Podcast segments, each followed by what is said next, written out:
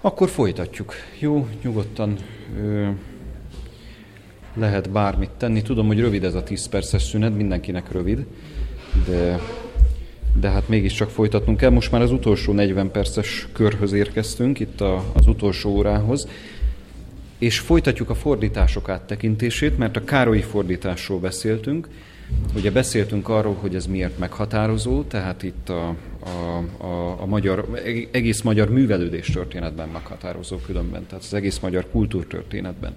Tehát a Károlyi fordítás azt ö, ö, rengeteg kiadást élt meg, ugye 1590-et követően, mind a mellett, hogy nem tökéletes fordítás, csak érdekességképpen, kultúrtörténeti érdekességképpen mondom, hogy kb. 800 példányt adtak ki belőle. Ez ugye nem annyira sok, de nem is kevés, tehát az akkori viszonyokat ismerve. Ezt azért említem csak, mert ugye ne a mai példányszámokból induljunk ki, ott és akkor. Tehát ahogy említettem is, rendkívül drága volt a, a, a könyv nyomtatás, és rendkívül drága volt egy könyvet megvásárolni. Tehát teljesen elképzelhető volt adott esetben az is, hogy mondjuk egy-egy lelkésznek nem volt Károlyi Bibliája, tehát Károlyi fordítású Bibliája, mert képtelen volt megvenni, tehát egész egyszerűen annyira drága volt. Egyébként ez is érdekes, hogy egy nagyon komoly felhívást is megfogalmazott a református egyház már az 1600-as évek elején, hogy azt mondta szó szerint, hogy a lelkészeknek inkább ne legyen kabátja, és inkább ne legyen rendes téli öltözete, semmint, hogy ne legyen Bibliája. Tehát azt azért tekintsék elsődlegesnek, első számúnak a, református lelkészek, hogy a, a Bibliát mindenféleképpen birtokolják. Aztán szintén csak érdekességképpen említem, Hogyha viszont a Biblia olvasásáról beszélünk, hát ez egy, ez egy különleges történet, akkor bizony nem teljesen egyértelmű a kép ilyen vonatkozásban a, a protestantizmusban sem. Tehát egyfelől nagy dicséret illeti a protestantizmust, hogy az 1500-as években ugye a nemzeti nyelvű fordításokat előtérbe helyezte, Károlyi fordítás, Luther fordítás, a King James Version, stb de hogy mennyire javasolták a Biblia forgatását. Tehát úgy értem, hogy az egyes emberek az otthonaikban forgassák a Bibliát, hát ez már egy másik kérdés. Ezzel kapcsolatban van fönt egy nagyon érdekes cikk, egy komoly történész Péter Katalin tollából az interneten, a segédanyagok között, tehát szóla.hu per segédanyagok. 1985-ben a kutatásait közzétette Péter Katalin egy a századokban, századok című történeti folyóiratban megjelent cikkében, és ott bizonyítja, hogy bizony meglehetősen felemás volt a protestáns reformátorok hozzáállása ehhez az egész kérdéshez, hogy most akkor olvassák a hívek a Bibliát, vagy nem mert ugye többen azt mondták, és Calvin is ezt az álláspontot képviselte, ugye óvatos volt, azt mondta, hogy, hogy igazából akárhogyan el lehet csűrni, csavarni, magyarázni a Bibliát. Sokkal biztosabb, hogyha ott a templommal hallgatják a tiszta ige hirdetést az ige alapján, és ezt viszik haza magukkal. Tehát még a reformátorok is nagyon-nagyon óvatosak voltak ezzel, és nem hirdették meg magát a Biblia olvasásnak a programját. Tehát ez is nagyon érdekes egyébként, hogy hiába adták ki a Bibliát, de éppen ezért nem lehetett igazán átütő erejű a Biblia olyan értelemben, hogy mondjuk a Biblia olvasás szempontjából átütő erejű lehessen. De még egyszer mondom, olvassuk el Péter Katalint, tehát ő, ő egészen alaposan kifejti ezt a kérdést. Majd csak a 19. század elejétől kezdve lettek egyébként messze menőkig elterjedtek a Biblia fordítások, tehát ez is érdekes, nyilván ennek anyagi okai is vannak, tehát ez kétségtelen, de a 19. századtól kezdve, amikor létrejöttek a bibliatársulatok, brit és külföldi bibliatársulat például, vagy amerikai bibliatársulat, ugye 1804-1816, vagy ugye a Magyar Bibliatársulat a 19. század, tehát az 1800-as évek végén, na ezek terjesztették el tömeges méretekben a Szentírást, és helyezték el, vagy ilyen módon helyeződött el sok az emberek otthonaiban. Tehát nagyon érdekes a Bibliának a története ebből a szempontból is. Egyébként megint csak érdekességként ez a fajta kettősség mondjuk a református egyházban, ez ugyanúgy megmaradt, mikor erről beszélgettem korábban hallgatókkal, hogy nekik mik a tapasztalataik mondjuk régi reformátusokként vagy régi evangélikusokként, akkor ugyanez a megoszlás megfigyelhető volt. Volt olyan lelkész, akiről azt mondták, hogy már pedig ő nagyon szorgalmazta az otthoni egyéni bibliaolvasást, és volt olyan lelkész, akiről meg megemlékeztek, és azt mondták, hogy igazából soha nem hallották ezt tőle, pedig évtizedekig hallgatták az ő ige hirdetéseit, hogy erre bátorított és buzdított volna. Pontosan ennek a kulturális történetnek köszönhető, ennek a történeti háttérnek köszönhető, hogy ne, nem volt ezzel kapcsolatban, és talán a mai napig sincs ezzel kapcsolatban közmegegyezés a, a protestantizmuson belül. De ez csak egyfajta érdekes kiegészítés volt, és a cikket is el lehet olvasni ilyen vonatkozásban. De lépünk tovább a Károlyi fordítástól, mégpedig az 1626-ban kiadott Káldi féle fordításra, Káldi György, ő egy jezsuita szerzetes volt egyébként, tehát Káldi György 1626-ban adja ki a Magyar Katolikus Egyház bibliafordítását. Tehát ez egy katolikus bibliafordítás. Na most, hogy Káldi milyen eszmeiség hátterén fordította le a Bibliát, arra nézve nagyon jó szemelvényt közöl maga a jegyzet, tehát a római 4 per 7-es pont, tehát római 4-es, arab 7-es pontnál a következőt olvashatjuk, ugye van egy ilyen rész külön, hogy Káldi György katolikus fordítása. Én ezt felolvasnám, igaz, hogy megtalálható a jegyzetben, nyugodtan ki lehet keresni, vagy könyvben. Akinek könyvük van, a 118. oldalon található, a jegyzetben persze kicsit máshol, máshol de a fejezet szám az eligazít bennünket, 4 per 7. Káldi a következőt írja itt, hogy milyen háttéren adja ezt ki, ezt a fordítást. Ami némű okát pedig adja mondásának Károli, az igen helytelen. Mert hogy az Isten egyaránt minden rendbéli embereket akar üdvözíteni, abból nem következik, hogy Isten minden rendbéli emberektől azt kívánja, az Ó és Új Testamentumnak könyveit olvassák. Tovább is el lehetett volna a mi nemzetünk a magyar Biblia nélkül, megelégedvén az igazi tanítóknak magyarázásával. Elég az, hogy kiki a tanítók ma- magyarázatjából azt értse, ami az ő hivataljához kívántatik. Ugye kicsit régies nyilván, mert 17. századi a szöveg, de azt gondolom, hogy egyértelmű számunkra az üzenete, ugye ez volt talán a legfontosabb mondat, hogy tovább is el lehetett volna a mi nemzetünk a magyar Biblia nélkül. Hát ez a katolikus egyház hozzáállása. Tehát, hogy nincs feltétlen szükség a Bibliára. Tehát Biblia is valahol fontos, de a szent hagyomány talán még fontosabb, de az igaz magyarázat, a helyes magyarázat, már a katolikus szerinti igaz és helyes magyarázat, az meg talán a legfontosabb. Tehát Káldi György is ezt az eszmeiséget képviseli, és ennek hátterén fordítja le a Szentírás.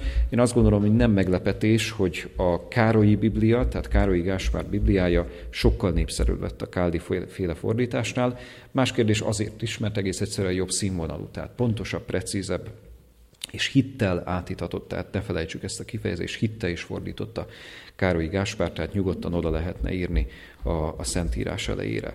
Szóval a katolikus egyház nem, nem erről volt ismeretes, soha nem erről volt ismeretes, hogy a Bibliát olyan nagyon előtérbe helyezte volna. Ez gyakorlatilag a 20. századig így is volt, tehát nem volt nagy változás ilyen vonatkozásban, aztán jött némi elmozdulás ebből a szempontból, de az egyház eszmeisége értelemszerűen nem változott, tehát az teljesen ugyanaz maradt ilyen értelemben is. Lépünk tovább, és a negyedik nagy korszakot említjük most meg, mert ugye a harmadik korszak a reformáció korabeli fordítás volt, a negyedik korszak pedig a modern vagy új fordításoknak, vagy mai fordításoknak a korszaka. A modern vagy új fordításokat leginkább itt az 1950-es évektől kezdve érdemes áttekinteni, különösen magyar vonatkozásban fogjuk ezt megtenni, tehát így az 1950-es évektől kezdve az 50-es éveket megelőzően ez nem igazán volt jellemző. Egész pontosan ennek a, a talán csúcsidőszaka a 70-es évek itt Magyarországon. 1973-ban jelent meg az új katolikus fordítás, új katolikus bibliafordítás. Azt lehet mondani, hogy ez, ez a teljességre törekedett, tehát mind az, mind az új szövetséget lefordították. Ne felejtsük el a katolikus fordítások esetében, hogy az alap nagyon gyakran a vulgáta, de természetesen az eredeti szöveghez is visszanyúlnak valamilyen szinten, de alapnak mégiscsak a latin fordítást tekintik, hiszen a katolikus egyház számára ez a Biblia, tehát ugye ezt megbeszéltük a Vulgátánál. 1973 és 75, ez pedig az új protestáns fordítás kiadása, új protestáns vagy ökumenikus fordítás. Hogyha ma bemegyünk egy könyvesboltba, egy ilyen keresztény könyvesboltba, akkor valószínűleg ezekkel a, a kiadványokkal fogunk találkozni. Tehát a könyváros fog ajánlani adott esetben Károlyi Bibliát, adott esetben ökumenikus fordítást, nálam éppen egy ilyen sötétkék címlapú van, és fog ajánlani egy ilyen új katolikus fordítást, ez most éppen egy ilyen bordó fedelőkönyv. Katolikus fordításokkal kapcsolatban csak megjegyzem, hogy a Szent István Társulat által kiadott fordítás a hivatalos katolikus fordítás.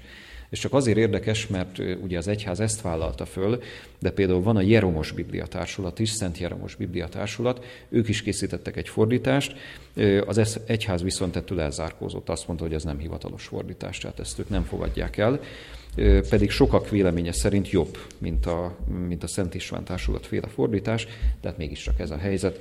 Ebben van belepecsételve az, hogy nihil obstat, semmi akadálya, tehát egyházi jóváhagyás és engedély szerepel itt a, a, a címlapom. Na most, mik a jellemzői ennek? Ja, de ha van kérdés, akkor nyugodtan. Igen? Mi a lényegi eltérés a két fordítás között? A nyelvezet, vagy van értelmi eltérés is? Igen. Hát ez egy nagyon jó kérdés. Húha, és ez messzire vezet. Tehát itt, itt elég érdekes dolgok jönnek elő, hogyha ebbe egy kicsit belemegyünk. Mondanám először összességében, mert ez úgyis, hogy mondjam, a tananyag része, és aztán kitérek erre részleteiben is. Összességében azt mondhatjuk, hogy a szándék az értékelendő itt az új fordítások esetében, olyan értelemben, hogy legyen a mi nyelvünkön, a mi 20. századi, 21. századi nyelvünkön elérhető, megragadható bibliafordítás. Ez tehát mindenféleképpen méltányulandó. De azt nem szabad elfelejteni, hogy mind az új protestáns, mind az új katolikus fordítás annak hátterén keletkezett, amiről már beszéltünk, és fogunk is még beszélni, sokat lesz még erről szó, annak a hátterén keletkezett, hogy a biblia kritika vagy történetkritika irányzata meghatározó a mai napig is a keresztény teológiában, a 18. századtól kezdve. Vagyis a Biblia szövegére úgy tekintenek, mint afféle nem teljesen megbízható szövegre. Ennek a szövegnek ugye ki kell kutatni az eredeti magvát, tehát ami hiteles lehet, ami, ami megragadható, amire azt mondhatjuk emberi eszközökkel, tudományos eszközökkel kiderítve, hogy igen, ez pontos. Na most a Bibliába vetett hit éppen ezért nagy mértékben meggyengült. Tehát ezekre a fordításokra ez jellemző, tehát ami Károlyinál egész egyszerűen átüt a szövegen. Ezt hogy mondjam, nem tudom pontosabban mondani. De ha valaki ezt olvassa és egymás mellé teszi, akkor érezni fogja. Az a hit, ami átüt Károly Gáspárnál a szövegen, az nem üt át, mert nincs is mögötte hit az új protestáns, illetve az új katolikus fordításnál. De vigyázzunk, tehát nem lehet letagadni ezeknek az erényeit sem. Tehát adott esetben az új katolikus és az új protestáns fordítás lehet, hogy pontosabb szöveget közöl. Tehát amit én Károlynál felsoroltam hibákat, a Máté 5.22 például ok nélkül haragudni, az mondjuk az új protestánsban teljesen korrekten szerepel, mert ők már hozzájutottak a, a, a legfrissebb kutatások szerinti legősibb kéziratokhoz. Tehát ez kétségtelen. De mégis ami megszületik, annak egész egyszerűen nincs akkora ereje. Tehát akkor, hogy mondjam, nagyot szólna ez a fordítás, hogyha olyan színvonalú lenne, mint Károlyé. Tehát Károlyi Gáspár Bibliája, egyébként ezt katolikusok is elismerik, szóval az a magyar Biblia. Tehát az az, az, az igazi. Tehát, tehát a, a, azt, azt egész egyszerűen szinte, szinte nem lehet egy szinten említeni a, a többi kiadással. Ha már ez szóba került, és akkor folytatom ezt a gondolatmenetet, csak egészen csendesen jelzem, mondanám, hogy ezt ne terjesszétek, de úgy is fogjátok, mert ez egy, hogy mondjam, könnyen megjegyezhető és érdekes dolog. Hát ez az új protestáns fordítás, szóval a szakmai körökben ezt meglehetős szégyenkezéssel, de ezt 200 cigarettás Bibliának említik. Ez a 200 cigarettás Biblia. Azért említik így, vagy emlegetik így, hogy 200 cigarettás Biblia, mert a tudósok, Biblia fordítók körülbelül 200 cigarettát használtak el minden egyes papír, vagy minden egyes Biblia lap lefordításához. Mert ugye ez nagy munka a, a Biblia fordítás, ezt csapatban végezték, tehát többen végezték, egymást ellenőrizték, de hát körülbelül ez jellemzi manapság a Bibliához való hozzáállás. Tehát nyilván ezért ez az ironikus megfogalmazás, hogy 200 cigarettás, mert ennyire nincs tisztelete ma már a Bibliának. Tehát, tehát ami Károlynál megvolt, tehát döntő fontosságú, hogy ő hogyan tekint az egészre, az igazából ma már nagy, mértékben megváltozott. De még tovább menve, tehát hogy mondjuk a kettő között mi a különbség, mert a kettő között is van különbség, tehát új katolikus, új protestáns között, az most hagyján, hogy az apokrifiratok, mert az egy következő történet lenne, abban most nem merülünk bele, mert már egy kicsit volt erről szó, mégiscsak sajátos módon azt látom, és itt most lehet, hogy egy furcsa gondolat következik, de ha már egyszer kérdezted, akkor ezt, ezt előhozom. Azt látom, hogy az új katolikus fordítás adott esetben pontosabb és precízebb, mint az új protestáns fordítás. Ez egy nagyon érdekes dolog. Például az a klasszikus vitatéma, hogy mondjuk a szombat, a sabbat kifejezést hogy kell fordítani, a protestáns biblia fordítás nyugalomnapként fordítja. Tehát tiszteld meg a nyugalomnapot. Tíz parancsolatban például előjön ez a kérdés. Negyedik parancsolat, ugye a, a szombatról szóló parancsolat. Való igaz egyébként, hogy a Héber eredeti szövegben a sabbat az azt jelenti, hogy, hogy nyugalomnap, de teljesen egyértelmű, hogy ott a szombatról van szó. A protestánsok ezt elrejtik. Tehát azt mondják, hogy nyugalomnap. A katolikusok nyíltan fölvállalják, szombatot írnak. Tiszteld meg a szombatot. Tehát ők, ők érdekes módon ezt, ezt kiteszik a kirakatba, hogy nekik ez nem probléma. Itt ez egyébként a szombat-vasárnap kérdést érinti, nagyon érdekes, mert hogyha következetesen végig gondoljuk ezt a kérdést, akkor azt látjuk, hogy a Biblia a szombat ünneplés mellett áll ki. És ez a protestantizmus számára meglehetősen kényelmetlen, mert hogyha ők a szóla scriptura elvet elvileg vallják, elvileg vallják, akkor a szombatot is vallaniuk kéne. Egyébként nem, hogy mondjam, légből kapott dolgokról beszélek, ez a reformáció kezdeténél, a protestantizmus kialakulásánál előjött ez a kérdés. Tehát ott bizony téma volt a szombat-vasárnap kérdés, és egyébként, hogyha valakit ez érdekel, az egyik jezsuita újságban, milyen érdekes, egy jezsuita újságban az a címe, hogy a szív hosszú éveken keresztül, hosszú évtizedeken keresztül létezett itt Magyarországon, az 1920-as években, azt hiszem talán 27-ben jelent meg az a meglátás, hogy ott a, a jezsuiták, vagyis katolikusok, tehát ugye katolikus szerzetes rendről van szó, leírják, hogy igazából nem értik protestáns testvéreiket, tehát ezt a kifejezést használják, nem értjük protestáns testvéreinket, azért, mert hogyha komolyan vennék a Szentírást, akkor ők a szombatot ünnepelnének. Mert azt mondja, hogy napnál világosabb, hogy a Biblia ezt helyezi előtérbe, ezt az ünnepnapot, de az egyház megváltoztatta a szombatot a vasárnapra. De akkor a protestánsok most miért a vasárnapot ünneplik? Nem értjük fogalmazzák meg a jezsuiták nemes egyszerűséggel. Szóval mondom, nekem ez megvan, ez a, ez a kis gondolatmenet, nagyon-nagyon érdekes, hogy ezt hogyan fejtik ki. Na hát ennyit e, erről a kérdésről, csak egészen ilyen áttekintés jelleggel. Szóval a tanulság kedvéért azért érdemes egyébként a kezünkben tartani, mind a kettőt, tehát a Károlyi fordítással összevetni, de nem véletlen egyébként, hogy mi a Károlyi fordítás helyezzük előtérbe, és azt tekintjük igazán mérvadónak. Mind a mellett, hogy javítgassuk, tehát nyugodtan írjuk bele ezeket a javítgatásokat, amiket itt az oktatás során is mondunk. Apró kis érdekesség, így, hogy van egy picit több időnk, ez, erre hadd térjek ki, Károlyinak mondom következetesen Károlyi Gáspár nevét, miközben Károlinak szoktuk olvasni, meg ö, ö, láthatjuk leírva is. Ennek egyszerű a magyarázata, a Károli az igazából egy képtelen elnevezés, ilyen a valóságban nincs. Ez Károlyi Gáspárnak a latinos nevéből ered. Tehát Károlyi Gáspárnak Ugye azért volt ez a neve, e, eredeti nevé Radics vagy Radicsics Gáspár, mert Nagy Károlyban született, tehát ilyen értelemben teljesen jogos a Károlyi elnevezés, csak éppen abban az időszakban, a 16. században teljesen elterjedt volt, hogy ugye a neveket latinos formában is megjelenítették, és Károlyi Gáspárból így lett Carolus Gasparus. Tehát adott esetben ő így írta le a nevét. És ott már ugye el van értelemszerűen, tehát Carolus Gasparus, és aztán ebből magyar nyelven vitték tovább a Károli nevet, és akkor ebből lett aztán Károli Gáspár, nem pontos. Tehát a Károlyi Gáspár az a, az a pontos ilyen értelemben. Ugye a mai Románia területén található ez a bizonyos Nagy Károly, tehát ott született Károlyi Gáspár. Jó, és ugye 1529-ben, de ezt megbeszéltük.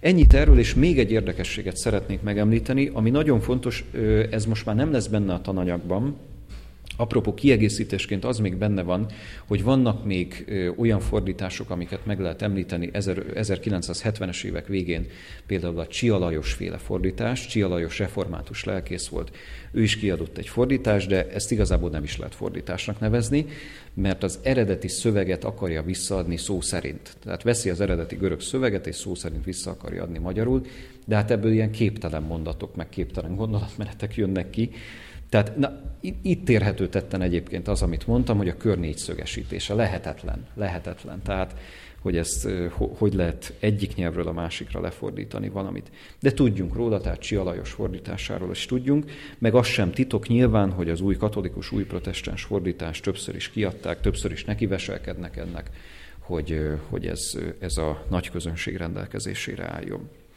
De ami már nincs benne a tananyagban, viszont mindenféleképpen érdemes megemlékezni róla, mert egy felekezethez konkrétan kötődik, ez nem más, mint a Jehova tanúi Biblia fordítása. A Jehova tanúi Biblia fordítását azért említem meg, mert egy, egy, egy nagyon egyértelműen látható módszer hibát, módszertani hibát vétenek a fordításnál. Tudatos ez a hiba, tehát itt nem véletlen hibáról van szó és majd mindjárt meglátjuk, hogy miről is van szó. Felekezett történetből, amelyik tantárgyat most nem hirdettük meg, majd következő alkalommal fogjuk ezt megtenni, következő tanévben, Felekezett történetből tanulunk a Jehova tanúiról, én most csak annyit mondanék, hogy egy 19. század végi alapítású egyházról van szó, tehát 1879-ben jött létre a Jehova tanúi elődje, és aztán őket nevezik később Jehova tanúinak. Lényeg az, hogy az 1950-es évek elején adták ki ők a Biblia fordításukat. De fontos, hogy először angol nyelven jelenítették meg, vagy jelentették meg, tehát angol nyelvre fordították le, és aztán, és itt jön az érdekessége az egész történetnek, aztán angol nyelvből fordították tovább az összes többi nyelvre. Tehát Igazából azt csinálták, amit a katolikus egyház, csak kicsiben, hogy van egy alapfordítás, és aztán az alapfordítást fordítják tovább. Na most ez meglehetősen érdekes, ez az eljárás, már csak azért is, mert ugye a klasszikus elvet itt is el kell mondani, ha abban a bizonyos fordításban valamilyen hiba van, akkor azt a hibát tovább fogják vinni a további fordításokra is. Na, ez így is történik. Mert ugye a Jehova tanúi egyház úgy épül föl, hogy ott egyáltalán nincs ilyen, hogy tanszabadság, meg ilyesmi, nagyon keményen központosított, hierarchikus elrendezés van. A Brooklyni 12, tehát ezt így nevezik, New York Brooklyn nevű negyedében székelnek ők, a Brooklyni 12 jogos vagy jogosult meghatározni, hogy egyáltalán mit adhatnak ki a Jehova tanúi, és, és egyáltalán mi jelenhet meg az ő nevükben.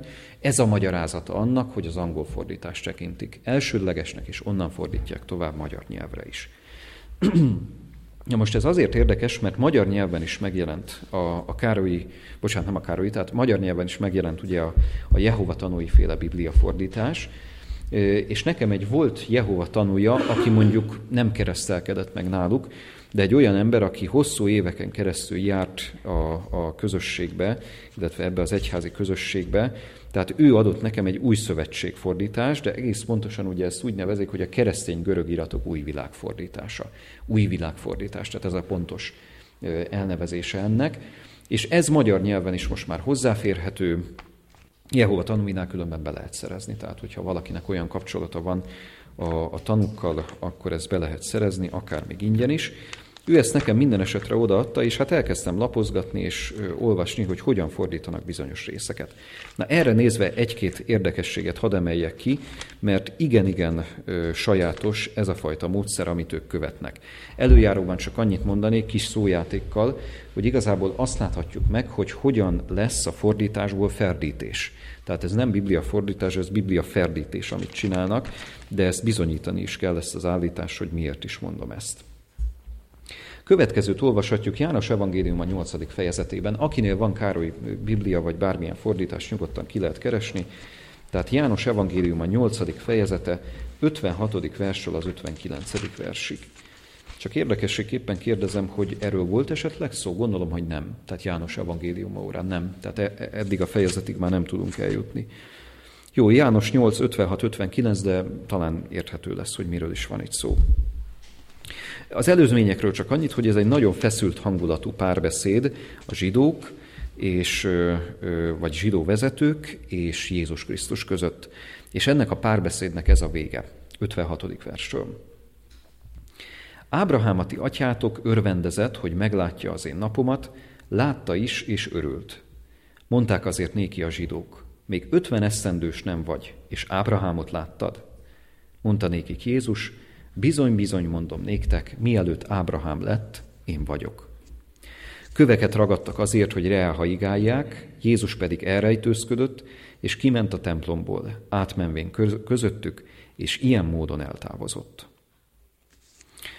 Az emberben úgy fölmerülhet a kérdés, hogy miért itt szakad vége ennek a bizonyos beszélgetésnek. Tehát, hogy miért itt akarják megölni Jézus. Mert ha végigkövetjük a beszélgetést, most ezt nem tudjuk megtenni, akkor azt látjuk, hogy egyre feszültebb hangulatú, egyre keményebben támadnak Jézus ellen, és a beszélgetés egy pontján meg akarják ölni. Miért? Azt mondja ugye az 56. versben Jézus, Ábrahámati atyátok örvendezett, hogy meglátja az én napomat, látta is és örült, Mondták azért néki a zsidók, felelnek erre, még ötven esztendős nem vagy, és Ábrahámot láttad? És Jézus erre ennyit mond, bizony, bizony mondom néktek, mielőtt Ábrahám lett, én vagyok. Na most a vagyok kijelentés, hogyha az Ószövetséget föllapozzuk, akkor azt láthatjuk, hogy több helyen előkerül a Szentírásban. Ez nem pusztán azt jelenti, hogy valaki van, tehát bárki el tudja mondani magáról, hogy én vagyok, hanem ez egy Isten név. Isten név. Ennek nagyon egyszerű az oka, Mózes második könyve harmadik fejezetéhez vissza lehet lapozni, nem tesszük most ezt meg, otthonainkban erre nyugodtan sort lehet keríteni. Tehát 2 Mózes 3-ban, a 14. versben, ugye az égő csipkebokorban Mózesnek így mutatkozik be az Isten, hogy mondd azt a népnek, miután Mózes megkérdezi, hogy hát mit mondja, ki küldött engem ő hozzájuk, azt mond, hogy a vagyok küldött engem ő hozzájuk, vagy, vagy ti hozzátok. Azért, mert ugye ez a vagyok azért Isten név, mert az Isten mindig el tudja ezt magáról mondani, hogy ő van, mi meg értelemszerűen emberek csak akkor, amikor élünk. De az életünk kezdete előtt, vagy az életünk vége után, tehát a halál után egész egyszerűen ezt nem tudjuk magunkról elmondani. Tehát az én vagyok, ez egy Isten nevet jelöl. Mondom, többször is előkerül a Szentírásban. Tehát amikor Jézus ezt mondja, hogy bizony mondom néktek, mielőtt Ábrahám lett, én vagyok, itt egy Isten nevet mond ki, és azt állítja magáról, hogy ő ugyanaz az Isten, aki Mózessel beszélt a csipkebokorban. Tehát egy isteni szeméről van szó.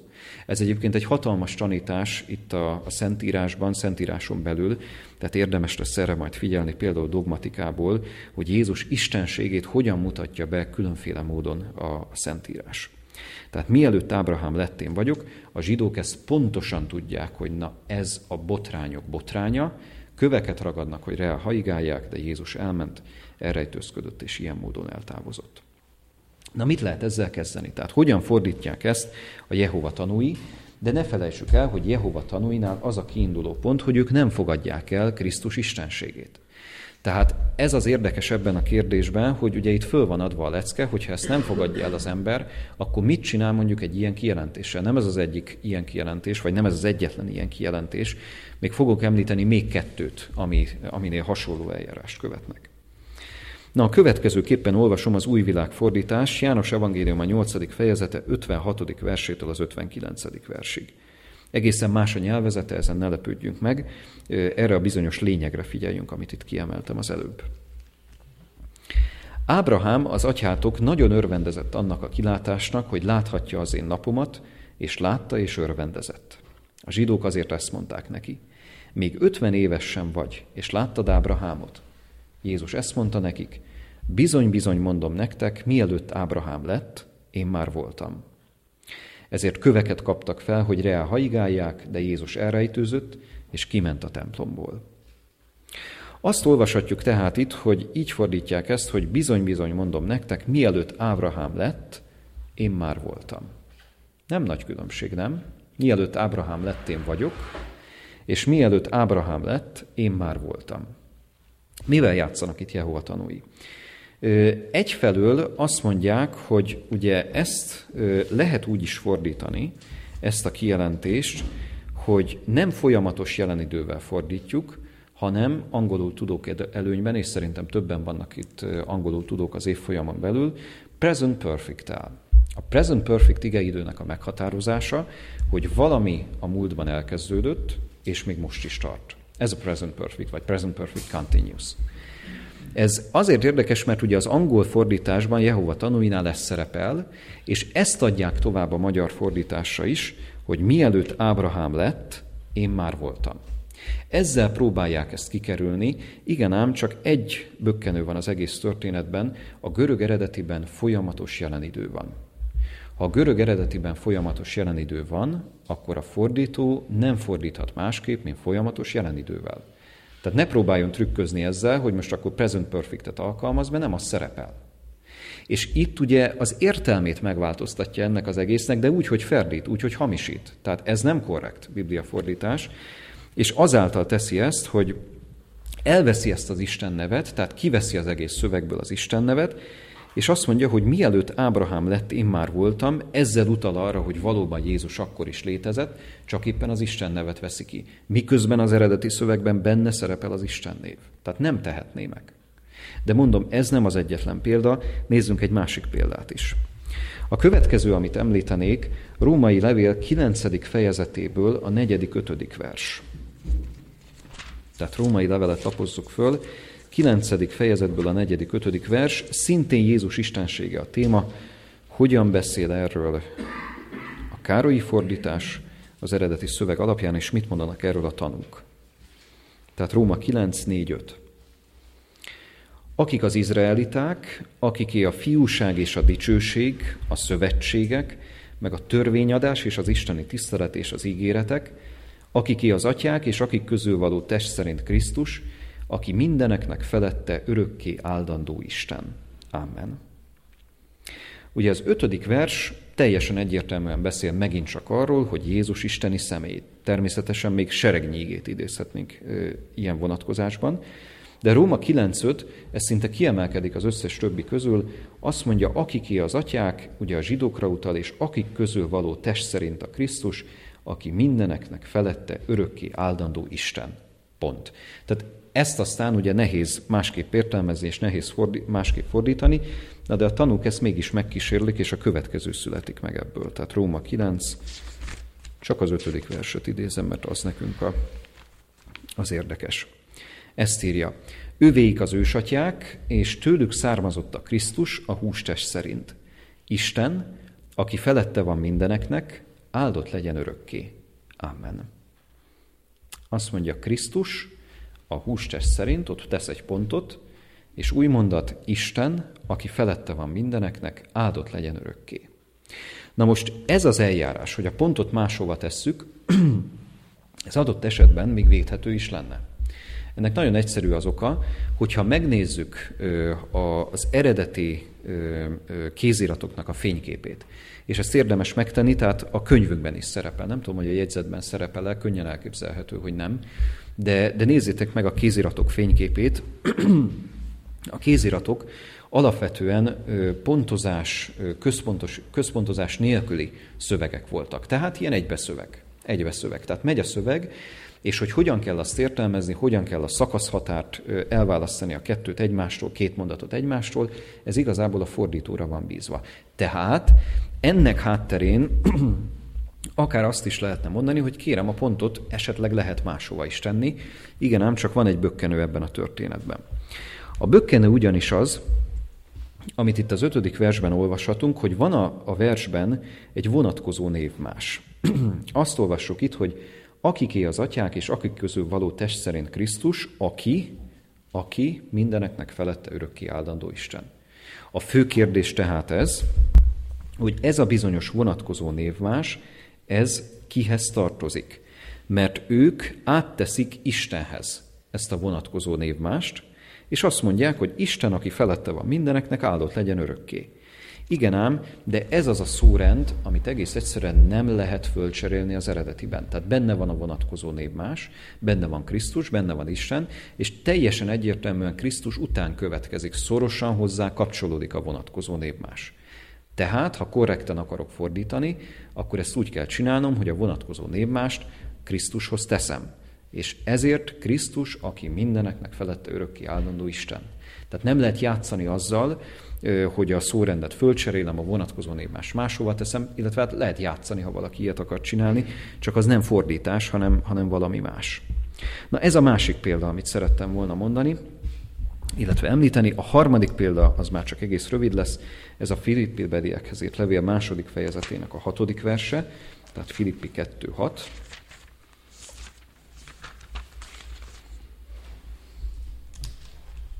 Ez a következőképpen hangzik. Megint ugye ugyanez a kérdés, Krisztus istensége. Ötödik verset is olvasom. Annak okáért az az indulat legyen bennetek, amely volt a Krisztus Jézusban is, aki, mikor, nem, mikor Istennek formájában volt, nem tekintette zsákmánynak azt, hogy ő az Istennel egyenlő. Tehát még egyszer, aki mikor Istennek formájában volt, nem tekintette zsákmánynak azt, hogy ő az Istennel egyenlő. Hogyan fordítják ezt? Ugye Jehova tanúi, föllapozzuk itt is, tehát a Filippi 2.6-ot. Következőt olvashatjuk.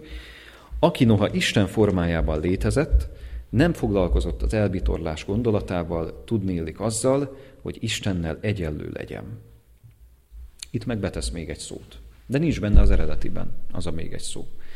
Tehát láthatjuk, hogy, hogy meglehetősen változatosak ezek az eszközök, amiket alkalmaznak.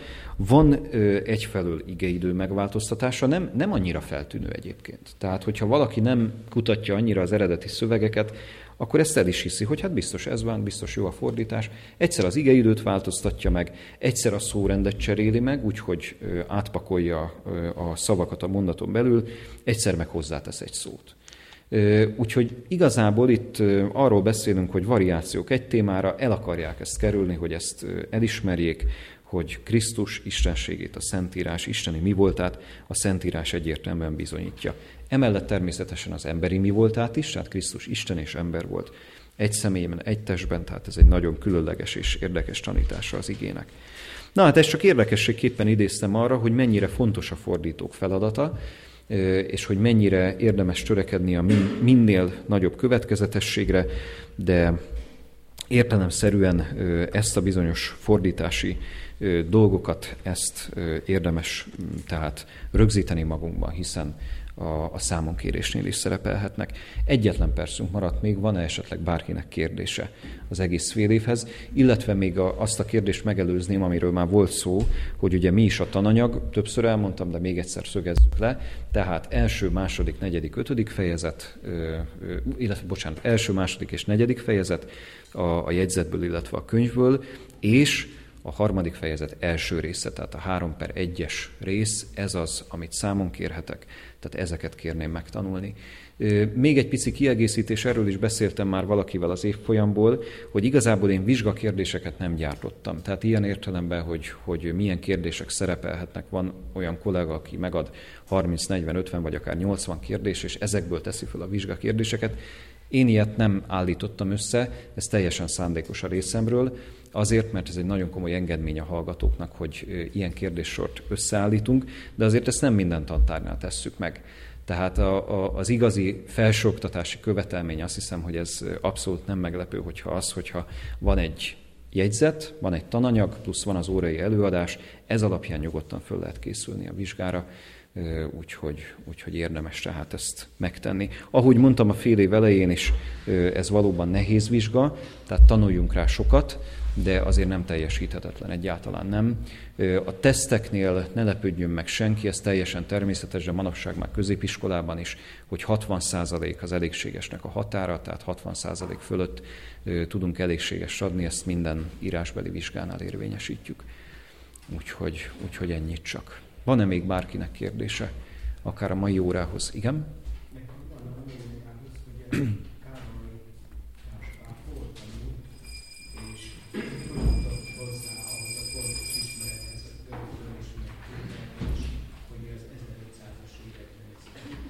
Igen, igen.